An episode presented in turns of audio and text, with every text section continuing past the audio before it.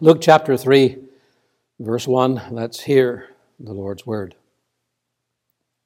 Now, in the fifteenth year of the reign of Tiberius Caesar, Pontius Pilate being governor of Judea, and Herod being tetrarch of Galilee, and his brother Philip, tetrarch of Iturea and of the region of Trachonitis, and Lysanias, the tetrarch of Abilene, Annas and Caiaphas being the high priests.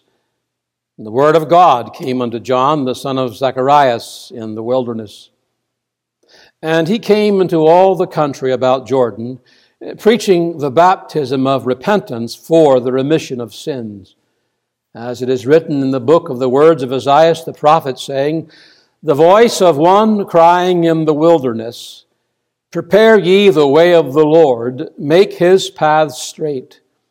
Every valley shall be filled, and every mountain and hill shall be brought low, and the crooked shall be made straight, and the rough ways shall be made smooth, and all flesh shall see the salvation of God. Then said he to the multitude that came forth to be baptized of him, O generation of vipers, who hath warned you to flee from the wrath to come? Bring forth, therefore, fruits worthy of repentance, and begin not to say within yourselves, We have Abraham to our father. For I say unto you that God is able of these stones to raise up children unto Abraham. And now also the axe is laid under the root of the trees. Every tree, therefore, which bringeth not forth good fruit is hewn down and cast into the fire. And the people asked him, saying, what shall we do then? He answereth and saith unto them, He that hath two coats, let him impart to him that hath none. And he that hath meat, let him do likewise. Then came also publicans to be baptized, and said unto him, Master, what shall we do? And he said unto them, Exact no more than that which is appointed you. And the soldiers likewise demanded of him, saying, And what shall we do? And he said unto them, Do violence to no man, neither accuse any falsely, and be content with your wages. And as the people were in expectation, and all men mused in their hearts of John, whether he were the Christ or not, John answered, saying unto them all, I indeed baptize you with water, but one mightier than I cometh the latchet of whose shoes I am not worthy to unloose. He shall baptize you with the Holy Ghost and with fire, whose fan is in his hand, and he will thoroughly purge his floor, and will gather the wheat into his garner, but the chaff he will burn with fire unquenchable. Many other things in his exhortation preached he unto the people. And God will bless that reading for his name's sake of his word. Let's all bow for a moment in prayer. Let's seek the Lord for his help. Father in heaven, we come yet again to the mercy seat, for thou dost know that we need thy help. And thou art the helper of the helpless. Come and help thy servant to preach those unsearchable riches of Christ. Give to thy people those hearing ears they will gladly, gladly take on whatever the Lord has to say to them. Just, Lord, leave us not to empty religion. Leave us not to a prepared sermon that has no fire upon it of God Himself. Leave us not to a polite listening to the word, but no receiving of it into our hearts. Prepare us now, we pray, to preach and to hear the word. In Christ's name, amen and amen. My text is found in the middle of verse 16. John said, But one mightier than I cometh. One mightier than I cometh. The age in which John the Baptist was called to preach the gospel was marked by exceptional darkness and degradation. morally, politically, and religiously. The opening verse of this chapter gives us a list of Roman rulers who, according to secular historians, were infamous for their wickedness, which included everything from drunkenness to murder. You wonder why there was this list of names. There's a reason the Holy Ghost setting the scene for the arrival of John the Baptist, just how the days were when he came to preach Christ. On the religious front, things were bad. Annas was the father in law of Caiaphas, and both of these men reflected the whole spirit of the Pharisees of John's day. They looked good on the outside, but inside they were full of dead men's bones. They had developed the sin of hypocrisy into a fine art. They were masters at deception. Apostasy was rampant when John appears on the scene of time. Such was the state of things when God called John to preach this message, when he called him to prepare the way for the coming of Jesus Christ. We, we should learn from this, just this opening part of chapter 3. We should learn that we never need despair for God's cause, no matter how black and hopeless things may appear. It seemed pretty bleak in John's day when he appeared as God's servant.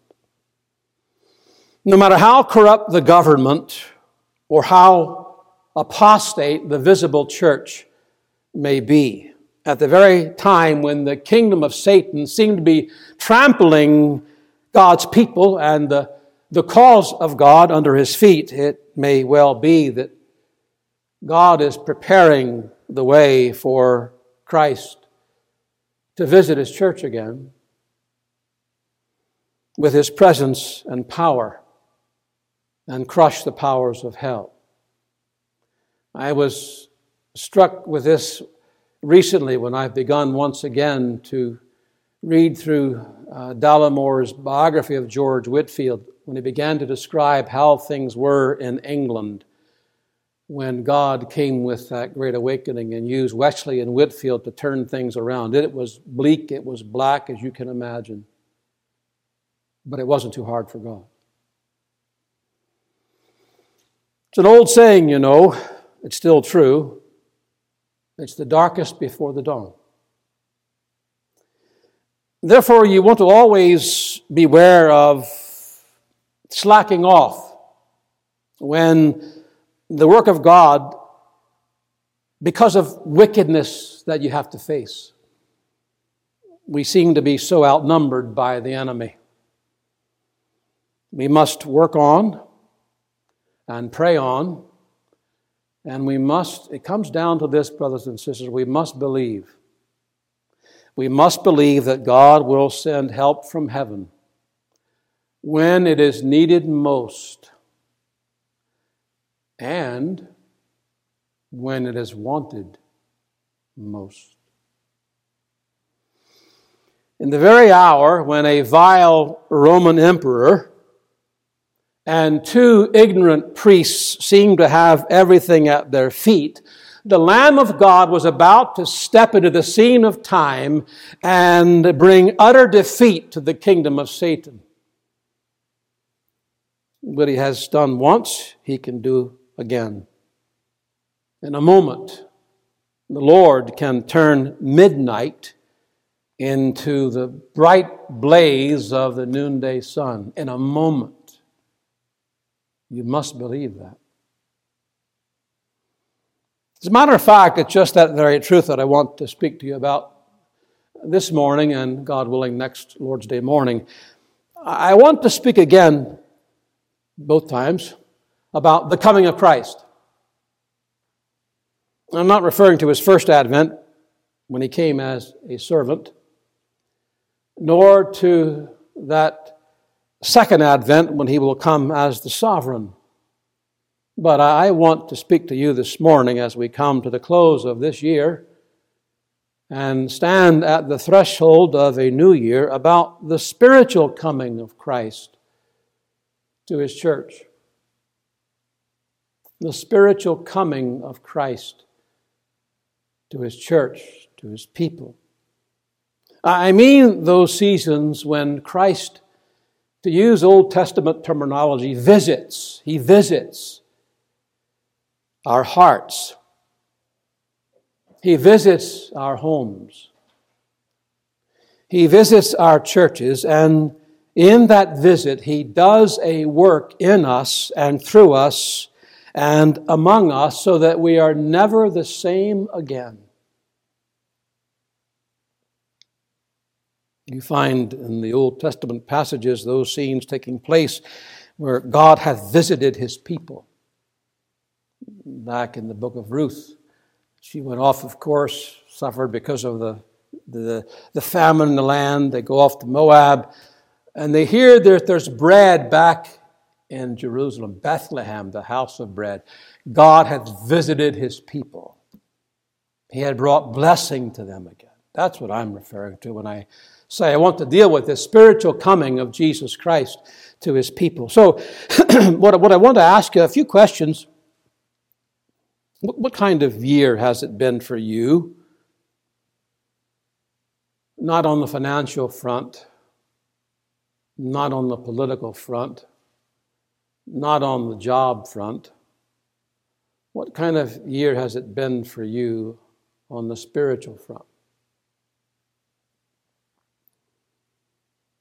Did you grow in grace and in the knowledge of Jesus Christ? That's the very last thing that Peter says in his second epistle to God's people. But grow in grace and in the knowledge of Jesus Christ. Once you have that commandment in Scripture, it automatically implies that there has to be a way of measuring that. How can you answer that question my question to you have I grown in grace and in the knowledge of Jesus Christ? How can I know if I've done that or not if there's not some standard of measuring that? You, you, you can't say, well, yes, I, I have grown in grace and in the knowledge of Christ. Have you?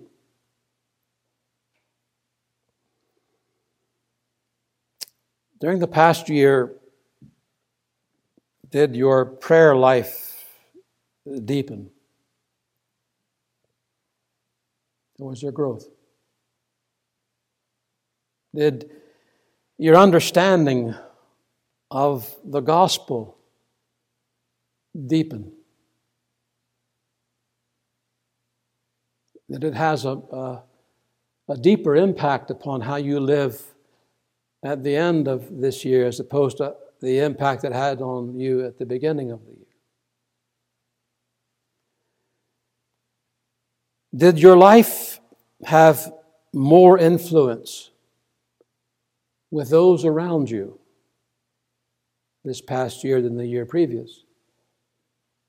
More influence among the lost and among God's people? Has the influence grown? Do you approach this coming new year? with a greater hunger for Jesus Christ, a deeper desire to live on a higher spiritual plane. It's always good, uh, particularly at the end of a year, to take inventory. Uh, I'm not one who advocates by any stretch of the imagination that you go around every day with your hand upon your spiritual pulse to see how you're doing. A life of that kind of constant introspection will drive you crazy. It will drive you into despair and spiritual depression. I, I, tell you that now, that it, I would never advocate that. I would preach against it, constantly bombarding yourself. Introspection, introspection, introspection. Having said that, I'm also one who believes there's time to stop and take inventory. Where am I at the end of this year? my life, my walk with the Lord, my prayer life, my, my usefulness, my influence Uh, in my family and the work of God in the church, in the world out there, wherever it might be. Well, there's, there's one way in which all of those desires can be brought to pass Christ coming to us. Christ coming to us. As far as I am concerned, this is the one thing needful for our denomination, for our individual churches,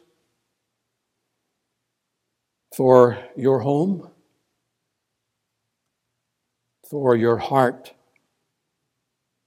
It doesn't matter where you are spiritually, where you are financially where you are physically, our need for this year is for Christ to visit us, to come among us in Pentecostal power. Yes, He will never leave us or forsake us. I, I get that. He's always with His people in every age. They're His people, He's with them. It wasn't just New Testament saints that got the promise, I'll never leave you nor forsake you. The Lord has always been the shepherd of his people. They could always say, I shall not want. But even in the midst of that, you find God coming amongst his people, visiting his people. You find the Old Testament saints praying that God would come down and visit this vine. Oh, that thou wouldst rend the heavens and come down and cause the mountains to flow down at thy feet. You see, that, that's what you, you read here in Luke chapter 3. As John would come and prepare the way, the, the, the, the mountains will be made plains. All those obstacles in the way of receiving the blessing that Christ would bring would then be dealt with by the coming of Christ. And that's where we are. That, that's what we need. There's a manifestation, there is a revelation, there is a display of that presence and power of Jesus Christ that we need like never before to cry to God to give to us.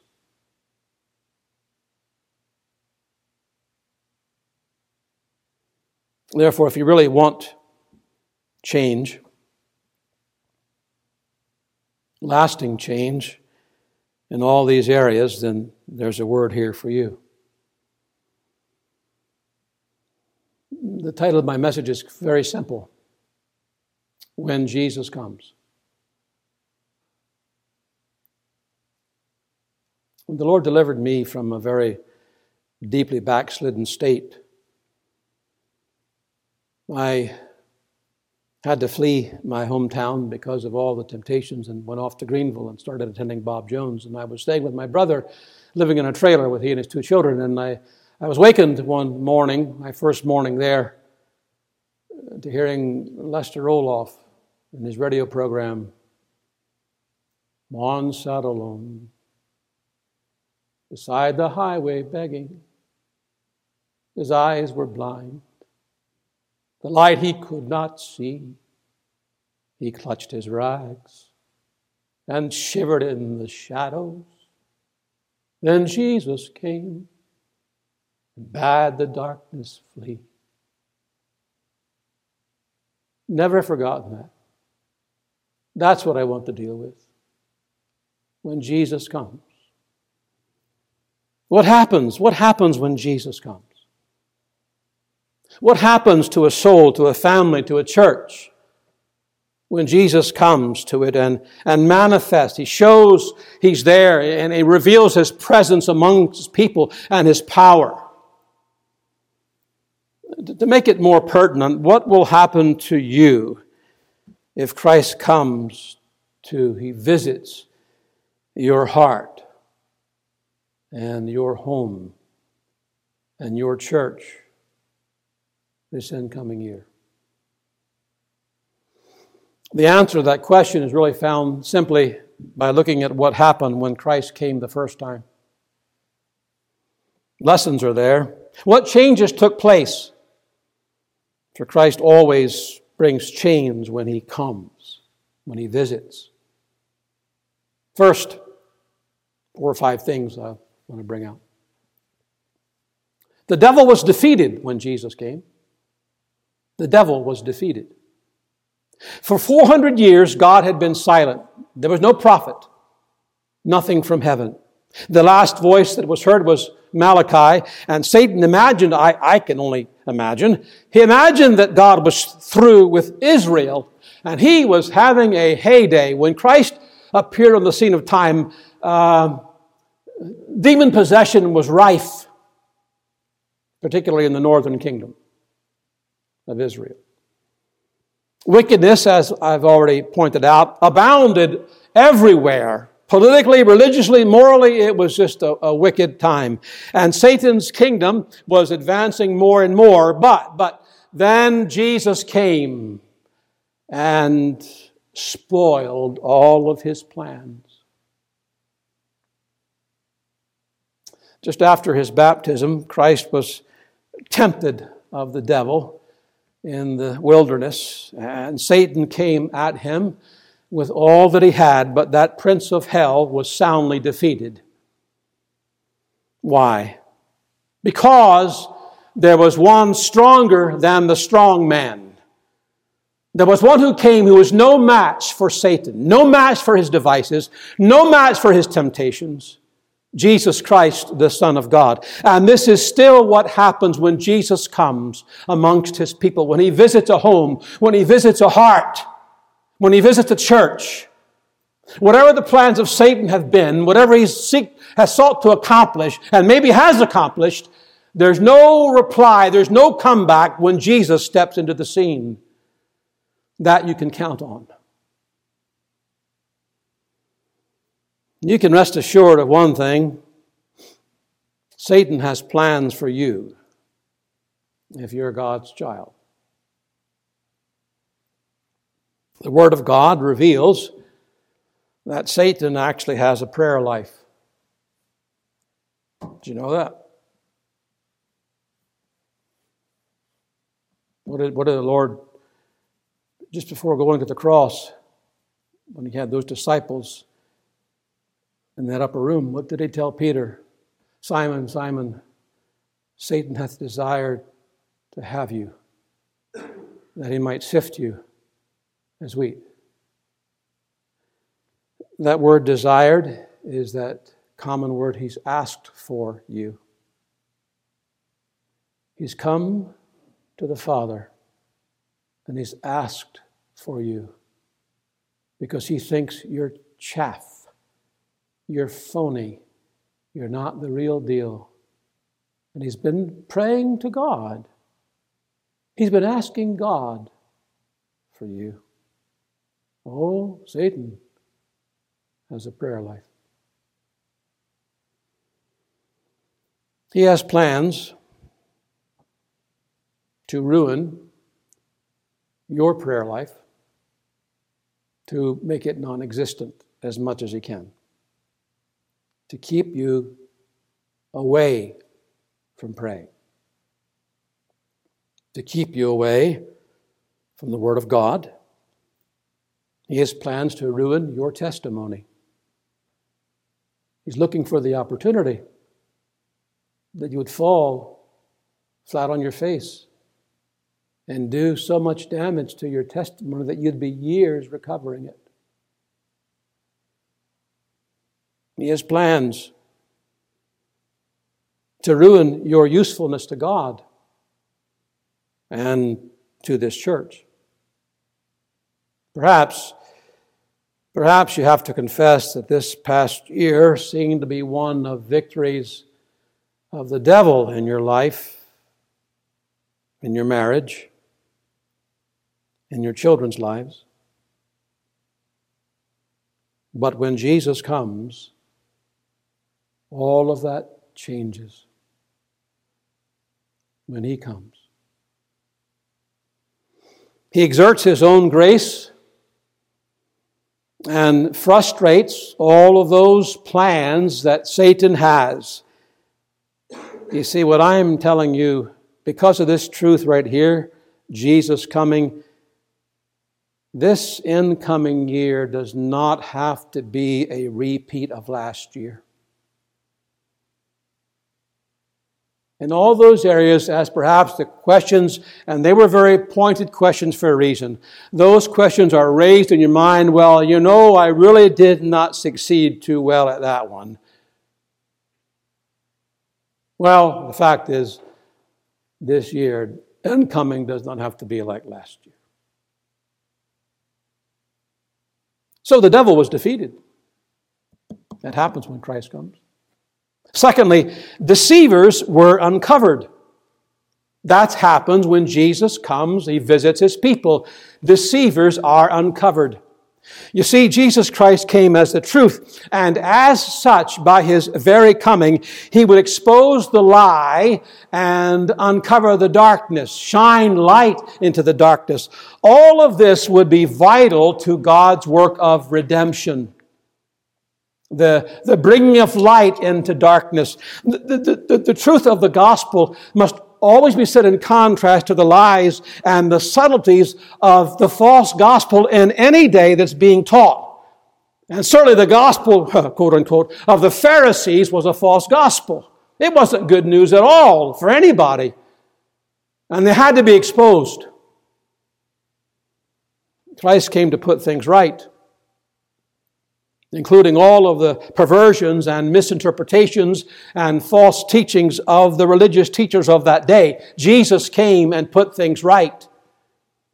And the rats, the rats who liked our darkness were scurrying away from the light. That's why they crucified him. He shone upon their dark deeds, and they hated him for it. He uncovered the deceivers. He took off these these, these masks that they were wearing so well and they had worn for so long. He told the people plainly, and on more than one occasion, that the Pharisees and the scribes and the lawyers were hypocrites. They're actors. They're not real. They're liars. They're leading people to hell. They're not telling you the truth. To put it plainly, Christ pointed out the apostates of his day, the deceivers of his day, and he did so publicly and pointedly and persistently. He did that. He did not shy away from it. Why? Because he is truth.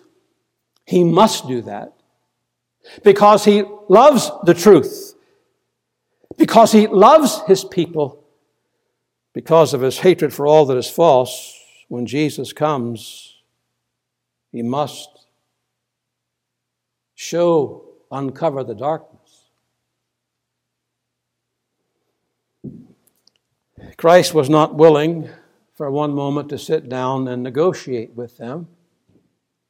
He wasn't going to try to sit down and figure out. We, well, let's come, let's find out where we can agree, at least on something, and work it out.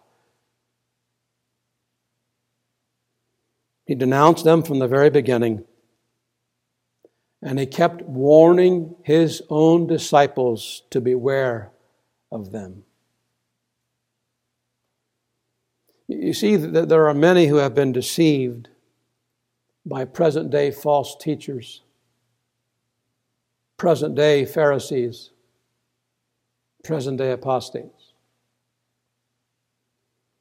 Their words sound so good. Their motives seem to be so pure, but they preach another gospel. They lead people to believe a lie. And for that, they're condemned by Christ and they must be exposed. They must be uncovered. And that's just what happens every time Jesus has come to his people. The lies that even his own people had believed about sin, about what is sin, about what pleases and displeases the Lord. Their, their, their confusion about what's right and what's wrong. He comes and he sheds light on it all, and eyes are opened. You would expect that when he who is truth itself visits a home, visits a heart, visits a church. You see, there's the acknowledgement already that change needs to be made.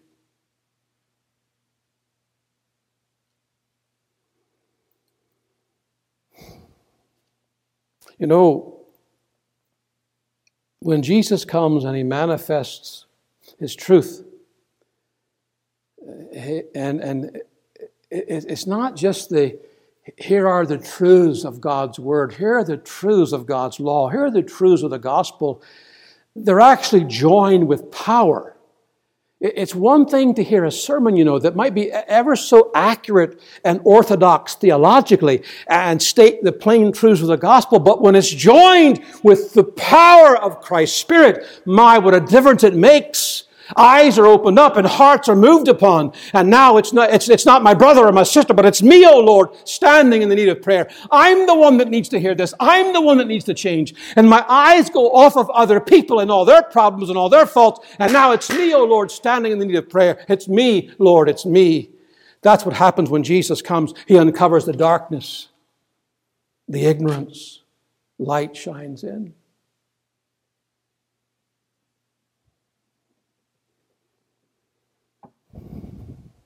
Apostates have no answer when Jesus comes. Or if I can harken back to Mount Carmel, the apostates of that day had no answer when the fire fell. There was no answer, there was no comeback. They were silent in Elijah's day, and they will be silenced in our day when Jesus comes.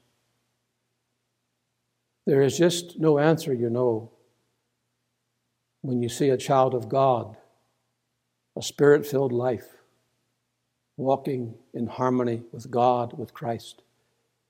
There's no answer. They see the change, they hear it in the conversation, in the pursuits. That person has changed.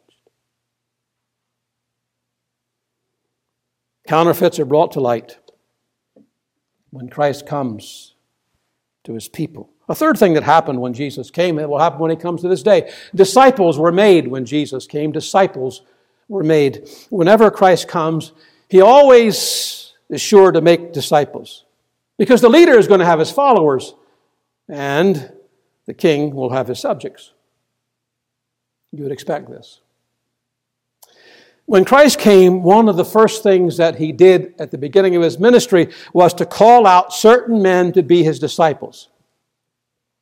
This one who held the universe in his hand, he deigns to carry out his work through human instrumentality.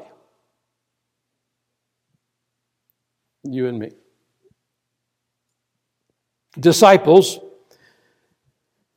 real disciples of Christ, it, seems are so few and far between.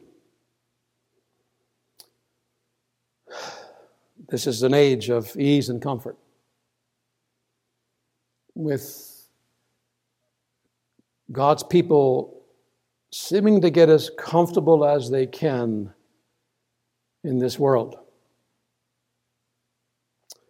To avoid, as many troubles and trials and uh, challenges and sacrifice as they can.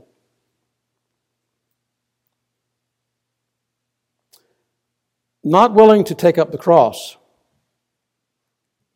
to deny self, and to follow the Master. And as I was praying, the thought occurred that it's even in the little things that we take up the cross. But when there's a reticence to do the little things, those little acts of self denial, where I'm going to put myself on the cross, I'm going to die to this. It's only a little thing. It's then that we get prepared for bigger things.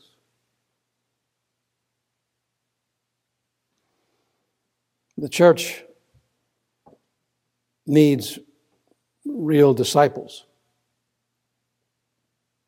Those who are, they see it, they're ready, and they're willing to sit at Christ's feet to hear his words, to study his life, to imitate his ways.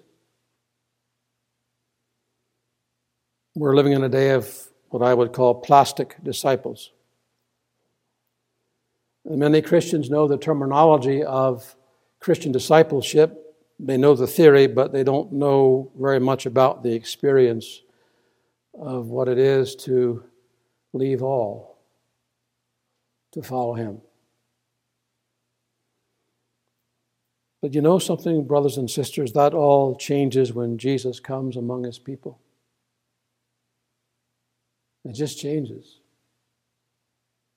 The Master has stepped in, the master. And the heart and the mind, the soul, beholds him as the master. I am the servant. All he had to do when he stepped on the scene of time was say to men, Follow me. And they left all and followed him. It's so easy to read those words. But to leave everything, to follow Him. Why? Jesus came. It made all the difference in the world. When Jesus comes, there will be no need to cajole, to beg, to plead or to guilt Christians into following the Lord, to being his disciples. The need will not be there. You will want to be. You will be like Paul when his eyes were opened on the road to Tarsus. Lord, what wilt thou have me to do? That's it. That's it. Jesus came into his life. Once he revealed himself to Paul as, I am Jesus Christ whom you're persecuting. Immediately, the first thing out of his mouth, Lord, what wilt thou have me to do? I'm your disciple.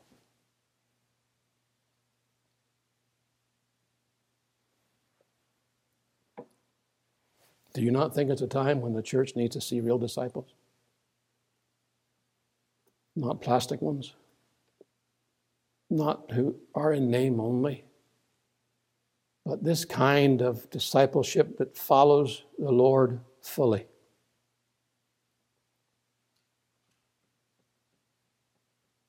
It was said of Caleb at the end, he's followed the Lord fully.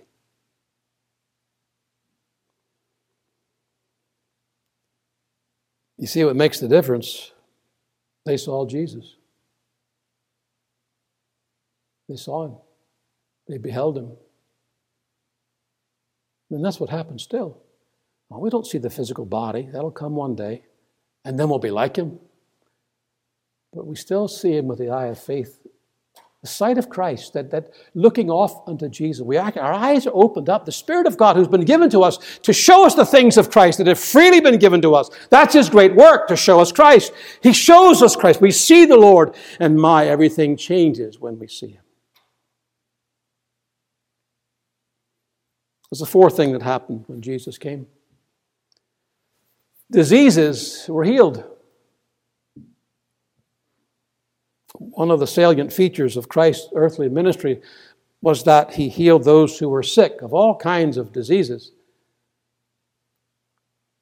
He himself said that he had been sent to heal the brokenhearted, to preach deliverance to the captives, and recovering of sight to the blind, to set at liberty them that are bruised. So this great physician comes on the scene of time, and he brought with him this power to heal the, the worst of diseases. It's just the same when Jesus comes to his people today. No, I have not gone off into the charismatic movement and praying, preaching about healing. Send me your thousand dollar check and I'll give you a bottle of holy water. No. But there are, you see, these diseases that break the heart and they bind the soul with chains and they need healing. There's heart disease. Love has grown cold. There's a hardness. There's a lack of tenderness to Christ, a lack of tenderness to His Word. Nothing seems to move you when you have heart disease like this.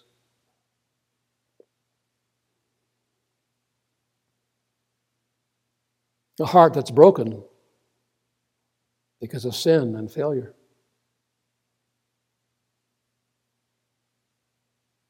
Sorrow, sorrow is the order of the day.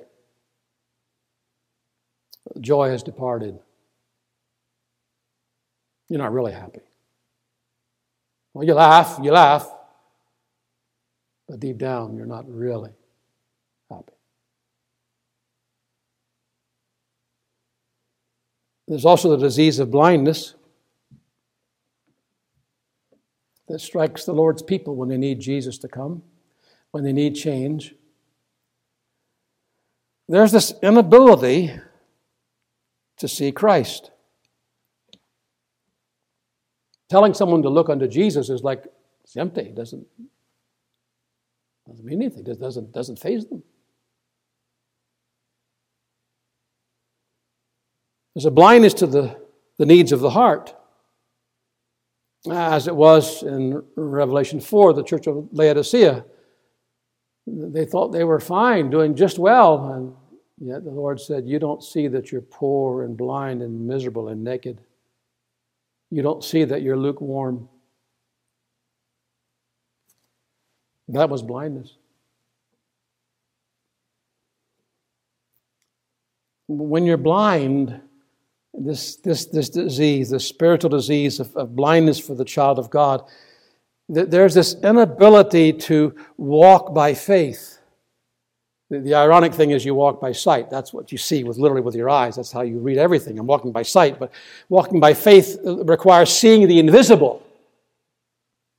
And then you're able to count your burdens light, your afflictions light. They're momentary, they're not long. I, I've got glory coming. I can get through this. With Christ, I will, I will get through this, and it's all going to be fine because I know how this is going to end. I've read the last chapter. It's going to be fine. That's a walk by faith. You have to have the eye of faith to see those things, to look into the heavenlies. But when you have blindness here, you just can't see that. All you can see is the problems and what's wrong. So you have the plague of doubts and fears and worry and anxiety and depression and even despair. Blindness needs to be healed. And you can no more you can no more heal that blindness yourself any more than that man born blind could heal his blindness on the earth.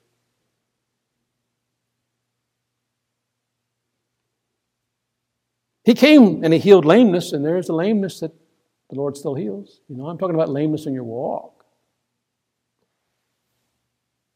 Elijah brought this up again. He, how long halt ye between two opinions? Uh, one foot in the, the world and one foot in uh, the, the religion of Jehovah.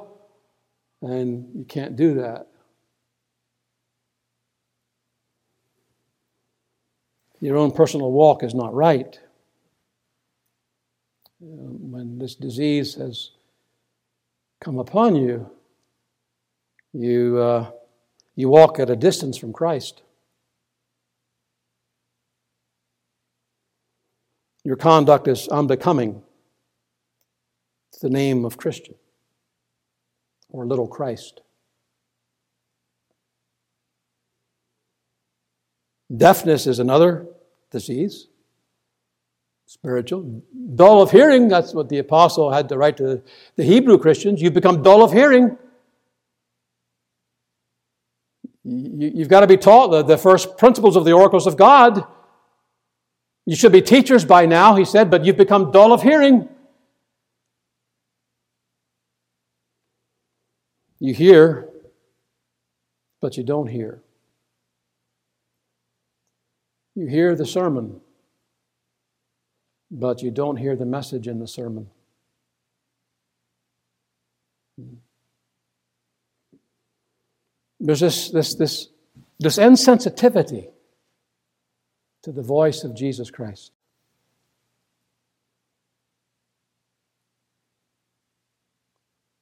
Of course, there's the other disease that the Lord Jesus took care of when he came, and that was Many were dumb. That's the disease that keeps the tongue silent. Silent when it should pray, and, and silent when it should praise, and, and silent when it should stand up and defend God's people and defend the cause of Christ. Silent when it should witness and testify, yet it is like lips are sealed. When Christ comes, he heals us of these diseases. And He's the only one who can.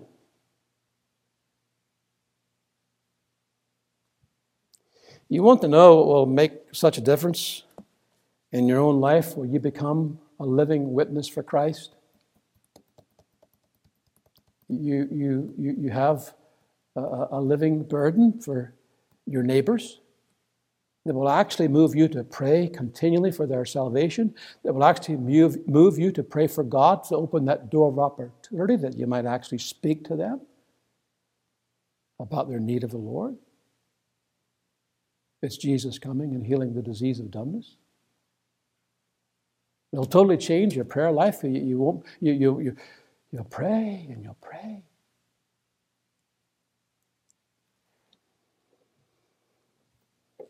He's the only one that can heal them. It's like that case with the woman with the issue of blood. She had tried all, spent all her money, all the doctors, and they couldn't heal her. But when she came to Jesus, that was it.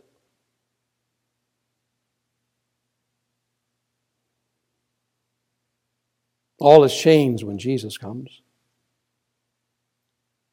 Fifthly, darkness fled when Jesus came. Darkness fled.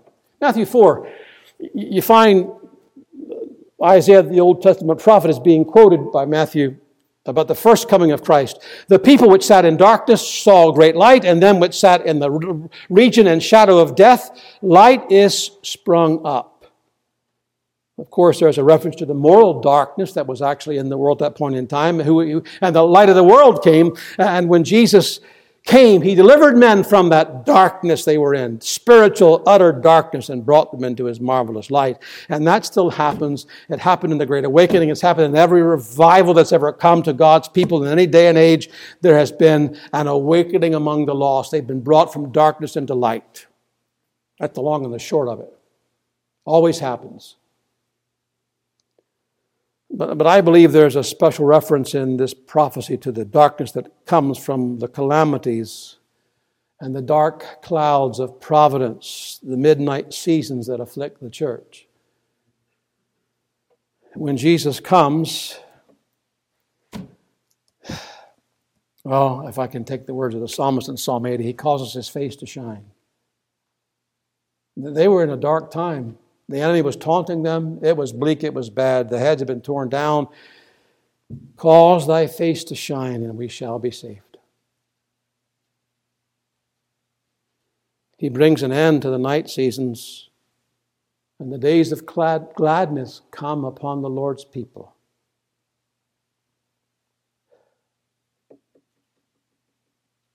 When Jesus comes,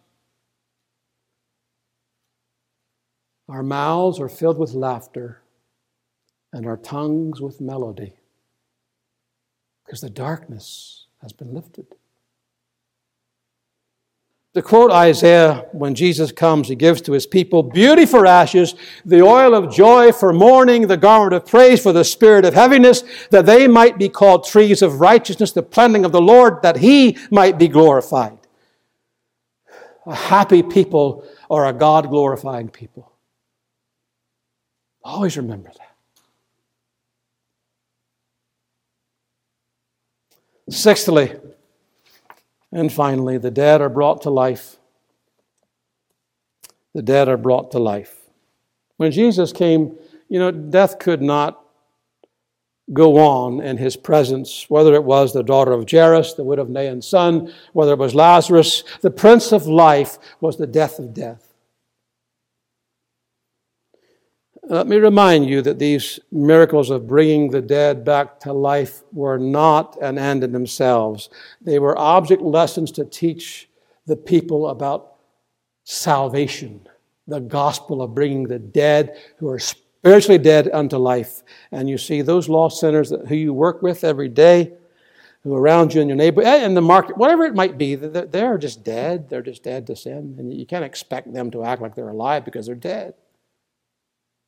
They don't get it. They don't understand. Unable to raise themselves from that death. But when Jesus comes, he just speaks the word and they come to life. They're born from above. And that's going to happen every time Jesus comes among his people. The dead will be brought to life. There's a vast graveyard that surrounds us. The living, dead, they pass by us every day. They walk on in darkness. They have no light to brighten their tomb. As Paul says, they're without hope in this world. But when Jesus comes to visit his people, the dead are brought to life. When Jesus comes, souls are saved. Why is that? True conversion will be the order of the day. Why is that? Not a rarity once in a blue moon, but it will be the order of the day when Jesus comes. Why? Because when Jesus comes, he always changes his people into fishers of men. They finally lift up their heads and look unto the fields and see they are white and ready to harvest. They finally see that they see men and young people and children as never dying souls. They finally find this compassion welling up in their hearts, this pity for them. It doesn't matter how long they've lived in their sin, how black and, and, and, and mucky their life has been. These people, these lost, vile sinners, are not beyond the power of the gospel. They need saving, just like I needed saving one day. And someone had enough compassion on me to tell me that there was a Savior who would save them from their sins.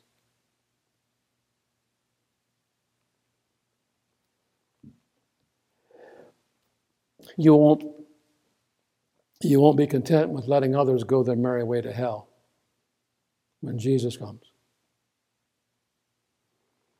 But you will find yourself weeping for them weeping for your lost children, weeping for your lost neighbors.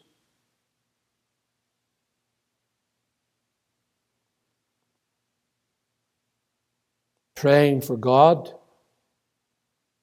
to make you that witness that you know you can be and you need to be.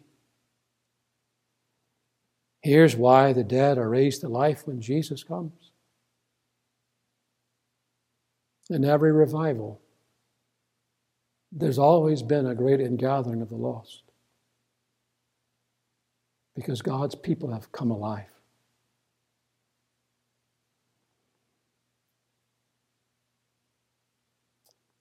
It's going to take the coming of Christ afresh if we're going to see the dead raised to life. If you're going to see the dead raised to life here, it's going to take that.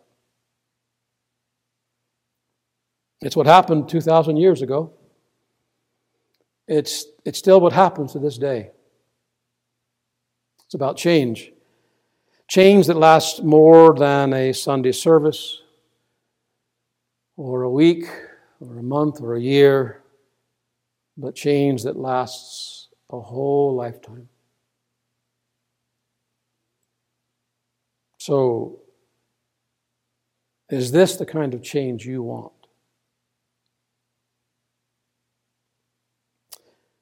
Is this the kind of change you want for your own heart?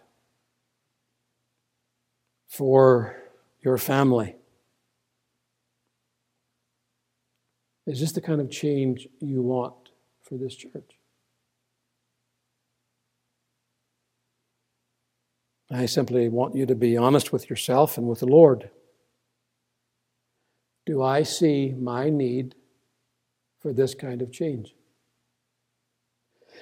Do I really want change? Am I willing to be changed? Am I ready to say to the Lord, Lord, please change me, whatever the cost? Whatever.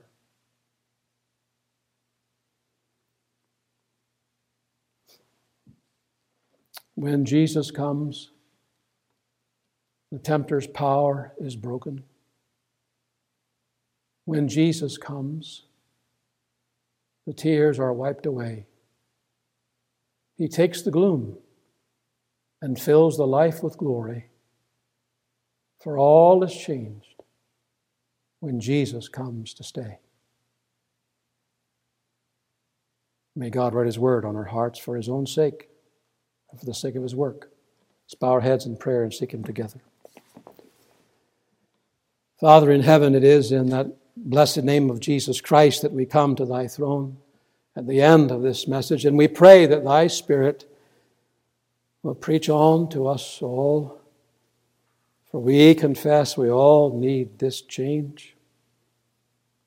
We need a visitation from thee, Lord. Give it, we pray. Do that work that is necessary. Heal us we pray of the diseases. Grant, Lord, that we will be a people who glorify Thee because Christ has come to us and changed us forever. In His name we pray. Amen and amen.